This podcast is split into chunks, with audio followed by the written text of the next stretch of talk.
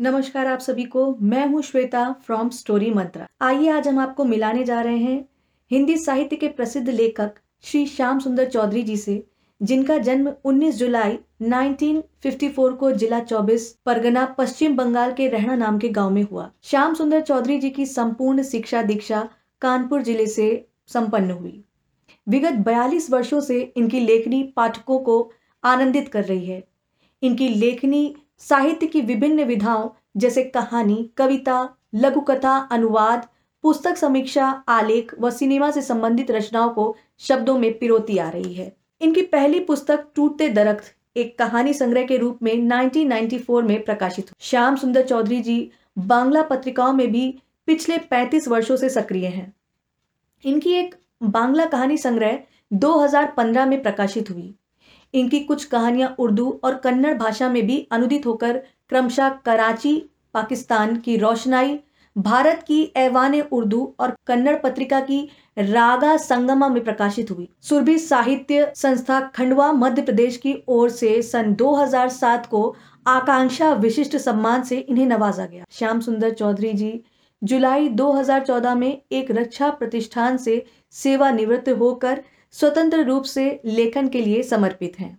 तो आइए जानते हैं इनके कुछ अनछुए पहलुओं के बारे में। बहुत बहुत स्वागत है आप सबका।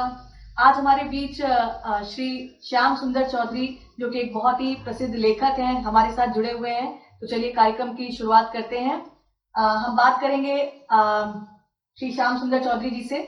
सर, आप अपने बारे में, नमस्ते सर। सर, बताइए कुछ कि कैसे आपने शुरुआत करी? कैसा रहा आपका एक्सपीरियंस अभी तक लेखक के रूप में? शुरुआत तो बहुत छोटी छोटी चीज़ों से होती रही है। जैसे वो न्यूज़पेपर्स में जो पत्र छपते थे।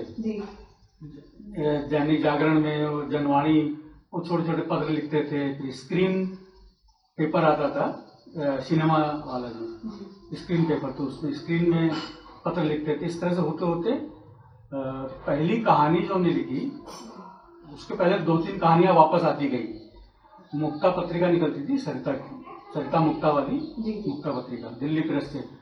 तो दो कहानियाँ भेजी थी पहले वापस आ गई। उसके बाद एक कहानी तो एक्सेप्ट हो गई ये सेवेंटी नाइन की बात है। तो अब वो जो कहानी पहली कहानी छपी तो आज तक उसका वाउचर हमने संभाल के रखा है। तो एक पहली कहानी निश्चित रूप से तो बड़ा अजीब और इतने बड़े उसमें प्रेस से अगर स्वीकृति आई उसकी। खुश होने की बात तो थी। तो उस वक्त पच्चीस छब्बीस साल की उम्र शायद हमारी रही होगी। तो वो कहानी छपी उसके बाद दूसरी कहानी दैनिक जागरण में छपी। तो इस तरह से फिर जो है वो चलता गया हाँ छपने छपने वाला सफ़र जो है वो चालू हो गया। और फिर कोई गैप नहीं बिना रुके अभी तक जो है इकतालीस से बयालीस साल हो रहे हैं। लगातार लिखना चलता रहा कहानी कविताएँ वगैरह और तमाम विधाओं की रचनाएँ जो हैं वो आती रही हैं पत्रिकाओं में। तो काफ़ी लंबा सफ़र रहा है आपका। हाँ। तो अब तक बहुत सारी पुस्तकें आपकी आई होंगी लगभग। कितनी पुस्तकें आपको कुछ अंदाज़ा हो कितनी पुस्तकें आपकी अब तक आ चुकी हैं? अभी तक चौदह कुल मिला के चौदह पुस्तक हैं तो इसमें और विधाओं की रचनाएँ भी हैं। तो कहानी संग्रह तो सात के करीब है। बाकी अनुवाद भी है और सिनेमा से संबंधित एक पुस्तक है। तो भारतीय सिनेमा समाज के आईने में। तो नाइन्टी एट में छपी थी वो पुस्तक। हाँ। तो और अनुवाद वाले काम काफ़ी हुए हैं। अच्छा तो अनुवाद किस भाषा में आप अनुवाद करते हैं? अनुवाद बंगला से हिंदी। बांग्ला से हिंदी। हाँ और बाद में भी हिंदी से बंगला में भी अनुवाद करने लगे हैं। जी। हाँ तो कई बंगला पत्रिकाओं में कई हिंदी रचनाकारों की कहानियों का अनुवाद छप चुका है। तो ये भी चल रहा है। तो वैसे मूलतः ये पुस्तकें आई हैं। पुस्तकें तो बंगला से हिंदी में जो अनुवाद किया हमने उससे संबंधित पुस्तकें आई हुई हैं। तो बड़ा ही लंबा सफ़र आपका रहा। तो कुछ बताइए अपने आ, आ, आपको मैं ले जाना चाहती हूँ आपके बचपन के दिनों में। कैसा रहा आपका बचपन? कैसे आपने आपकी परवरिश हुई? कुछ बताइए उसके बारे में। बचपन तो अब देखिए हमारे पिताजी जो राइफल फैक्ट्री इच्छापुर में थे बंगाल पश्चिम बंगाल में तो सन पचपन में उनका ट्रांसफ़र हुआ कानपुर। तो उस वक्त हमारी उम्र छः सात महीने की शायद उम्र थी हमारी। तभी हम उनके साथ फिर आना पड़ा हमें, यहाँ पर। तब से फिर कानपुर में ही रहना हमारा शुरू हो गया। यही पढ़ाई लिखाई अध्ययन जितना हुआ है ग्रेजुएशन तक का, वो सब कानपुर में ही हुआ है। और दो तीन स्कूल अलग अलग में पढ़ाई हुई हमारी। शुरुआत में तो श्री महेश विद्या मंदिर का अपने घर के पास था तो वहाँ पर फिर एक विद्यालय वहाँ पढ़ाई की फिर ग्रेजुएशन हमने प्राइवेट स्टूडेंट्स के हिसाब से किया था। उसकी वजह क्योंकि तब तक हमारी वो नौकरी लग चुकी थी। नौकरी लग चुकी थी तो इसलिए रेगुलर स्टूडेंट के हिसाब से हम पढ़ नहीं सकते थे। तो टाइम ही नहीं मिलता। तो फिर वो प्राइवेट स्टूडेंट के हिसाब से ग्रेजुएशन कंप्लीट किया मैंने फिर। तो सन छिहत्तर में। तो आपका बचपन मुद्दा कहाँ पर ज़्यादा समय बिताया आपने? तो, तो कानपुर में ही हमारा बचपन से लेकर युवावस्था और उसके आगे का भी समय। सब कानपुर में। कानपुर में बीता। बस पाँच साल के लिए हम मुरादनगर गए थे। जी। गाजियाबाद के पास मुरादनगर है। जी जी। तो सन अस्सी से चौरासी तक जो है तो ऑर्डिनेंस फैक्ट्री मुरादनगर। क्योंकि ये कानपुर ऑर्डिनेंस फैक्ट्री से हमारा ट्रांसफ़र हुआ था मुरादनगर। तो पाँच साल का पीरियड जो है वो मुरादनगर में हमारा बीता बाकी पूरा कानपुर में सब कुछ। तो अभी आपकी कोई लेटेस्ट जो आपकी कोई पुस्तक आई है उसके बारे में बताइए। कौन सी पुस्तक अभी आपने लेटेस्ट लिखी है?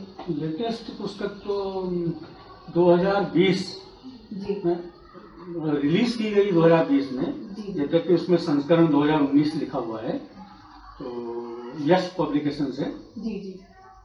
दिल्ली यश पब्लिकेशन से आई है। तो 2020 पुस्तक मेला में ये रिलीज़ की गई थी। अच्छा। प्रगति मैदान में पुस्तक मेला में रिलीज़ की गई थी। तो वही लेटेस्ट है। अब उसके बाद एक आने वाली है प्रतिनिधि कहानियों का संग्रह जो हमारा। जी। वो भी यश ही पुस्तक आ रही है। तो उसमें इक्कीस कहानियाँ हमारी हैं। और मिस मुखर्जी पुस्तक जो ये आई है 2020 में जी। तो इसमें कुल पंद्रह कहानियाँ हैं। जो। उसमें ये खास फ़र्क रखा हमने कि सन उन्यासी से जो पहली कहानी छपी थी हमारी जब जी। क्योंकि पहली और दूसरी कहानियाँ ही थोड़ा उपेक्षित रह गई थी। तो हमने कहा नहीं इनको ही पूरा सम्मान देना पड़ेगा क्योंकि भाई शुरुआत अगर वहाँ से ना होती तो हम शायद यहाँ तक ना पहुँचते। बहुत बड़ा रोल है उन कहानियों का। तो उन दोनों कहानियों को सन उन्यासी में मुक्ता में छपी थी और 1980 में दैनिक जागरण में। तो इन दोनों कहानियों को भी उसमें रखा हमने। अच्छा। और वहाँ से जंप करते करते 2010 तक की कहानियाँ जो हैं 2010 की 15 कहानियों का चुनाव किया था। जी। और इन 15 कहानियों को लेकर इस पुस्तक का प्रकाशन करवाया गया है। तो मतलब इसमें कोई एक कहानी अ, नहीं है इसमें कहानियों का संग्रह है। संग्रह कहानियों का। पंद्रह कहानियों का संग्रह जी तो क्या क्या टाइटल है आपकी पुस्तक का? ये ये जो नई पुस्तक है ना ये जो लेटेस्ट इसका शीर्षक है मिस मुखर्जी। मिस मुखर्जी। आप जरा हमारे दर्शकों को दिखाइए जरा कौन सी पुस्तक है। हाँ, ये जी। ये मिस मुखर्जी बड़ा ही टाइटल इसका बड़ा ही इंटरेस्टिंग सा है। तो ये अ, कैसे आपको क्लिक किया मिस मुखर्जी? जी। असल में ये ये कहानी का नाम मिस मुखर्जी ज़रूर है। जी जी। लेकिन एक ये एक वास्तविक पात्र भी है। जी। अ, इनका वास्तविक नाम तो कुछ और ही है। जी जी। तो जो शायद यहाँ बताना उचित नहीं होगा। जी जी। तो इनसे मुलाकात हमारी मुरादनगर में ही हुई थी। जी। तो जो पाँच साल का पीरियड जिन दिनों हम मुरादनगर में थे जी जी। तो इनसे कुछ अटैचमेंट भी हो गया था और इनसे पारिवारिक संबंध भी हो गए थे। जी। तो हम तो अकेले रहते थे वहाँ पर सब टेनेंट होकर मकान लेकर। जी। क्योंकि एक ही फैक्ट्री में हम दोनों थे अच्छा उनकी भी कुछ साहित्यिक रुचि थी। जी। वो लिखने पढ़ने का उनको भी शौक था। जी। तो छोटी जगह है कस्बा है। जी। कस्बे में तो छोटी जगह पर तो हर आदमी एक दूसरे को जानता है पहचान जाता बिल्कुल तो इसी कारण से हम दोनों एक दूसरे को जान गए। अच्छा वो लाइक माइंडेड थे हम लोग इसलिए और ज़्यादा जुड़ने लगे आपस में। जी। तो ज़ाहिर सी बात है जब एक जैसी रुचि हो चीज़ों में तो हाँ। आपका जो है अटैचमेंट भी होने लगता है। होने लगता है, जी। हाँ। तो फिर जो पारिवारिक स्थिति उनकी थी तो वो भी मैंने बहुत नज़दीक से देखा। तो जो समस्याएँ थी पारिवारिक स्थिति और उनके माता पिता के साथ परिवार का क्या रिलेशन रहा है किस तरह का जी। तो और किस तरह की परेशानियों से वो लोग जूझ रहे थे तो इन चीज़ों को भी हमने बहुत नज़दीक से देखा था। जी। तो उस वक्त तो कुछ नहीं चले हम फिर वहाँ से ट्रांसफ़र होकर चले भी आए कानपुर। लेकिन धीरे धीरे कहीं ना कहीं वो पूरा परिवार और उस परिवार की आपके दिमाग में हाँ, एक छाप थी। छाप पड़ गई थी। जी। उस परिवार की जो तमाम जो स्थितियाँ हैं जो पॉजिटिव नेगेटिव जो भी हैं जी जी। तो वो कहीं ना कहीं भीतर हॉन्ट करती रही है। काफ़ी समय तक। फिर जानी बात अगर कोई चीज़ हॉन्ट करेगी भीतर तो जो रचनाकार है तो कुछ ना कुछ चीज़ जो दे ही जाएगी। हाँ, हाँ, वो बिल्कुल। अनुभव जो उसका रचनाकार का है उससे कुछ ना कुछ रचना निकलेगी ज़रूर। तो यही हुआ कि धीरे धीरे 84 में हम वापस आ गए थे मुरादनगर से। और ये कहानी 87 87 में प्रकाशित हुई थी। भोपाल से निकलती थी पत्रिका कहानियाँ। काफ़ी चर्चित पत्रिका रही उस वक्त की। उसके संपादक थे सत्येंद्र कुमार। तो सत्येंद्र कुमार जी संपादक संपादन करते थे पत्रिका का। उसमें ये कहानी छपी थी। तो काफ़ी पसंद की गई थी बहुत सारे लोगों ने पढ़ा था और बड़ा अच्छा फीडबैक आया था। काफ़ी पत्र आए थे उस कहानी पर। तो वो वही मिस मुखर्जी कहानी उस नाम से ही इस पुस्तक को हमने अच्छा प्रकाशित बहुत बहुत बढ़िया। शीर्षक तो आपकी इतनी सारी रचनाएँ हैं इतनी सारी पुस्तकें आपने लिखी हैं तो कौन सी पुस्तक ऐसा है जो आपके दिल के बहुत करीब है आपको बहुत आपकी पसंदीदा है? हाँ, पसंदीदा वैसे तो अपनी सारी पुस्तकें पसंद रहती रचनाकार को कि अपने संतान की तरह है तो रचनाकार के लिए सभी पुस्तकें। लेकिन चूँकि पहली पुस्तक टूटते दरख्त जो। हम दिखा रहे पुस्तक।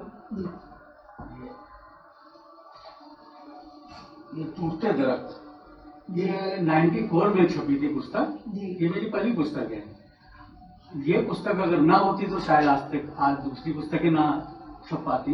जी। ये पुस्तक हमारी बहुत दिल के करीब है। और उसमें मैंने कोशिश ये की कि तब तक की जो छपी थी रचनाएँ हमारी जी। तो बेस्ट जितनी रचनाएँ सब उसमें देने की कोशिश की है।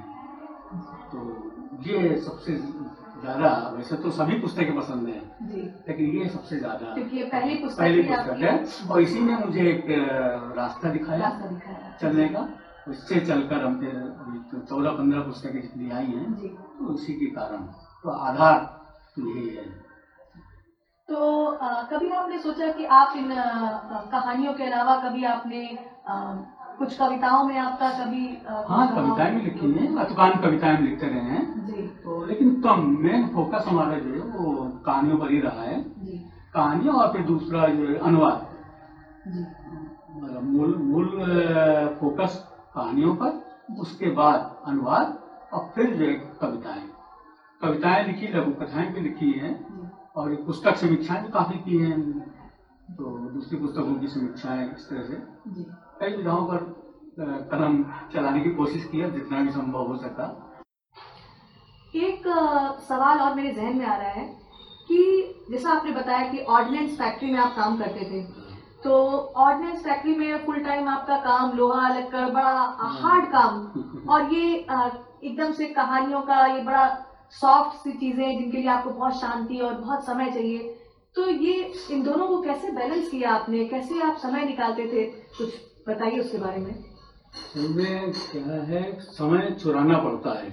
समय अपने आप आसानी से तो मिल नहीं जाता है। बिल्कुल बिल्कुल। तो अच्छा जानी बात है कि ज़िंदगी जीने के लिए कहीं ना कहीं तो काम करना ही पड़ा है कुछ ना कुछ। जी। तो अर्थोपार्जन के लिए कुछ करना ही पड़ता है। तो वो तो सर्विस थी अपनी। लेकिन ये लेखन वाली बात जो है ना साहित्य और लेखन ये सॉफ्ट जो आप बता रही हैं जी। तो ये कहीं ना कहीं इंसान बचपन से ही लेकर पैदा होता है हमें लगता है। ये अलग सी चीज़ें आती नहीं है एक थोपी नहीं जा सकती कहीं। तो भीतर कहीं ना कहीं जन्म से ही ये लेकर आदमी जन्म लेता है। तो शायद वो बचपन से वो चीज़ हमारे अंदर रही होगी।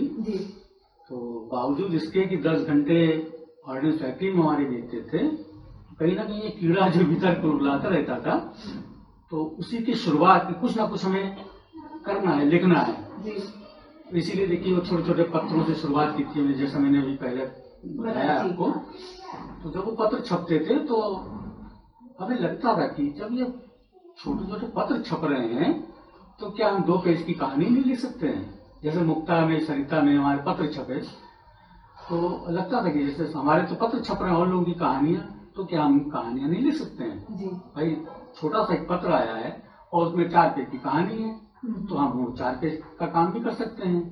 तो ये कहीं ना कहीं एक चैलेंज सा भी था। तो इसी ये चैलेंज जो है धीरे धीरे हमें लिखवाती चली गई। और वो भीतर जो कीड़ा उन्होंने बताया आपको तो कीड़ा कहीं ना कहीं काम करता रहा है जी। साहित्य वाला तो उससे फिर धीरे धीरे और विषय तो देखिए अपने आप उसका चुनाव अलग से नहीं करना पड़ता विषय का। अगर आपके अंदर वो पकड़ने की क्षमता है चीज़ों को तो आप कहीं ना कहीं से उस चीज़ को पकड़ लेंगे।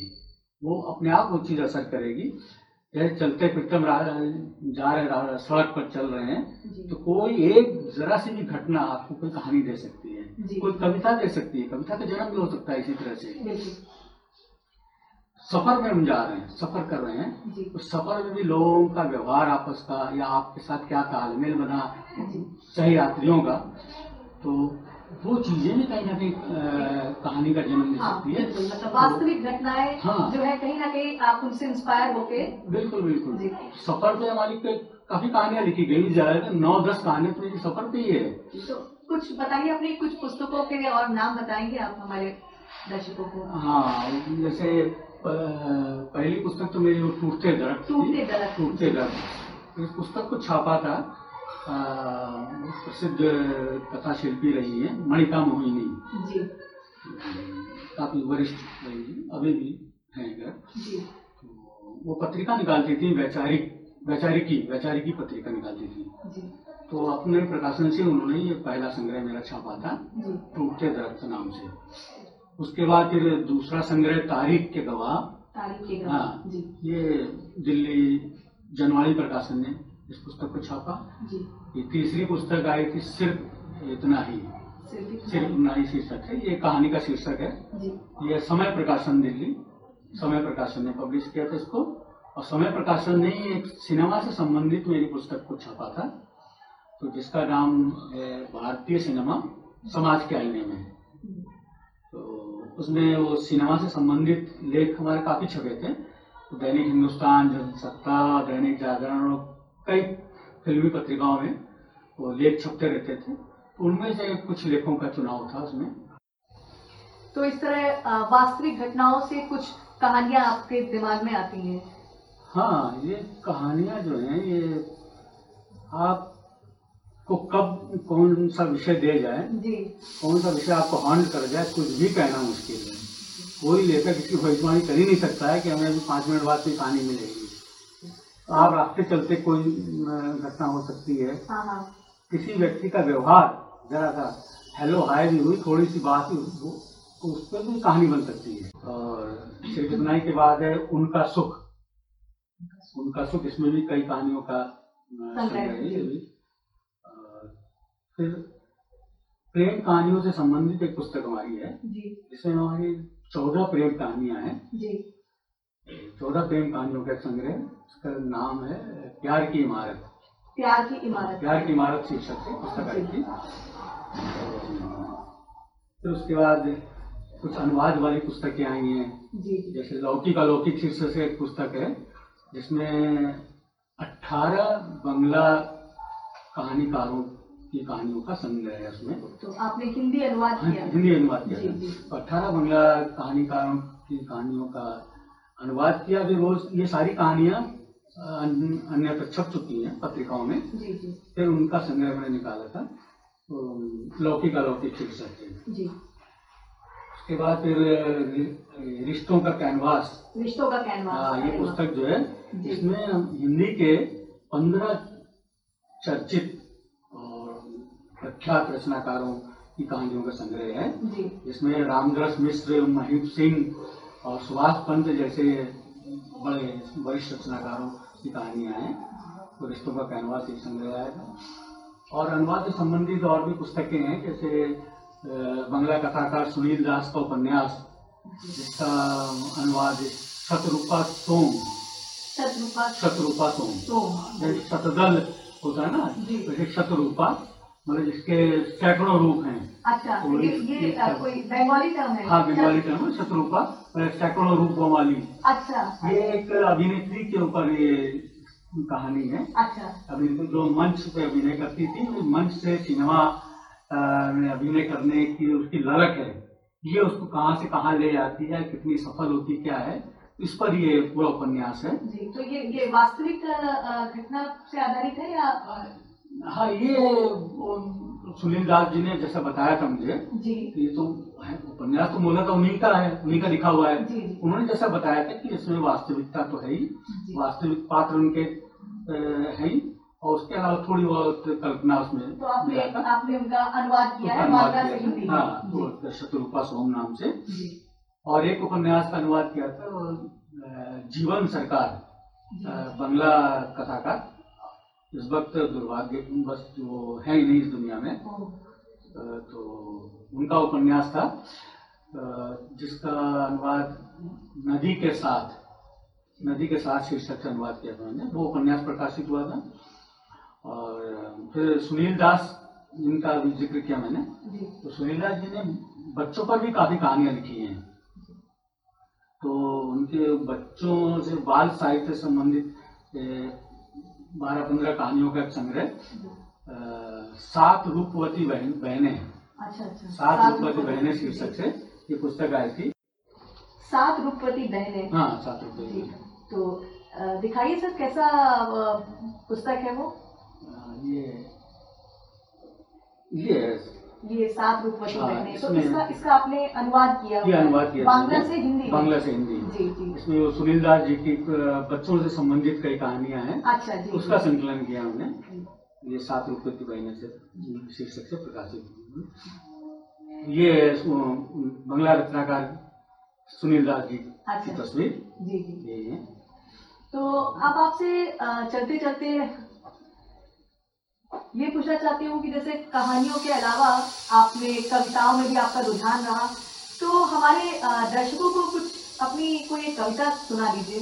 हाँ, ज़रूर ज़रूर। आप कह रही तो निश्चित रूप से सुनाएँगे। जी। कुछ कविताएँ लिखी हैं। चालीस पैंतालीस के लगभग कहानी कविताएँ मेरी हैं जी। कहानियों के अलावा। तो उसमें से एक कविता आप सुना जी। पाठकों के लिए भी पाठकों को दर्शकों के लिए भी।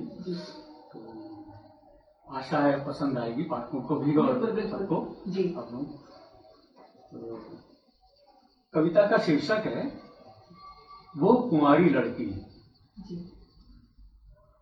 उस घर के दरवाजे से टेक लेकर कमर पर हाथ रखकर खड़ी है वो कुंवारी लड़की।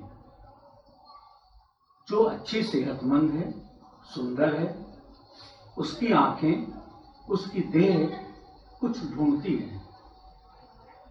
किंतु जब ऐसी ही कोई लड़की हो जाती है, किसी की राक्षसी लिप्सा की शिकार, धर्षण का विभत्स चेहरा हड़प लेता है उसका सम्मान, ग्रहण लगता है उसके अस्तित्व को सामाजिक मूल्यों के तहत। पता नहीं क्या हो जाता है मुझे मेरी सगी बेटी का चेहरा उस धर्षिता के चेहरे पर चिपका हुआ दिखता है। अपने को बहुत रोकने के बावजूद आ जाती है मेरी आँखों में दो बूंदें। कांपता है मेरा शरीर अपमान और क्रोध से। राक्षस का गला मेरी हथेलियों के बीच होता है और हथेलियाँ दबने लगती हैं। ज़ोर से और ज़ोर से बहुत ज़ोर से मुझे विश्वास है ऐसा ही होता है आपके साथ भी। क्योंकि लड़की चाहे दरवाजे पर खड़ी हो या चलती हो सड़क पर परिवार के दायित्व को लेकर रखती है स्वयं को ऑफ़िस की कुर्सी पर किसी की तो सगी बेटी ज़रूर है। ये बहुत बढ़िया। बड़ी हृदय स्पर्शी ये कविता थी आपकी। और इसी के साथ हम इजाज़त लेना चाहते हैं आप लोगों से। बहुत अच्छा लगा सर आपके साथ। धन्यवाद धन्यवाद आपका। धन्यवाद।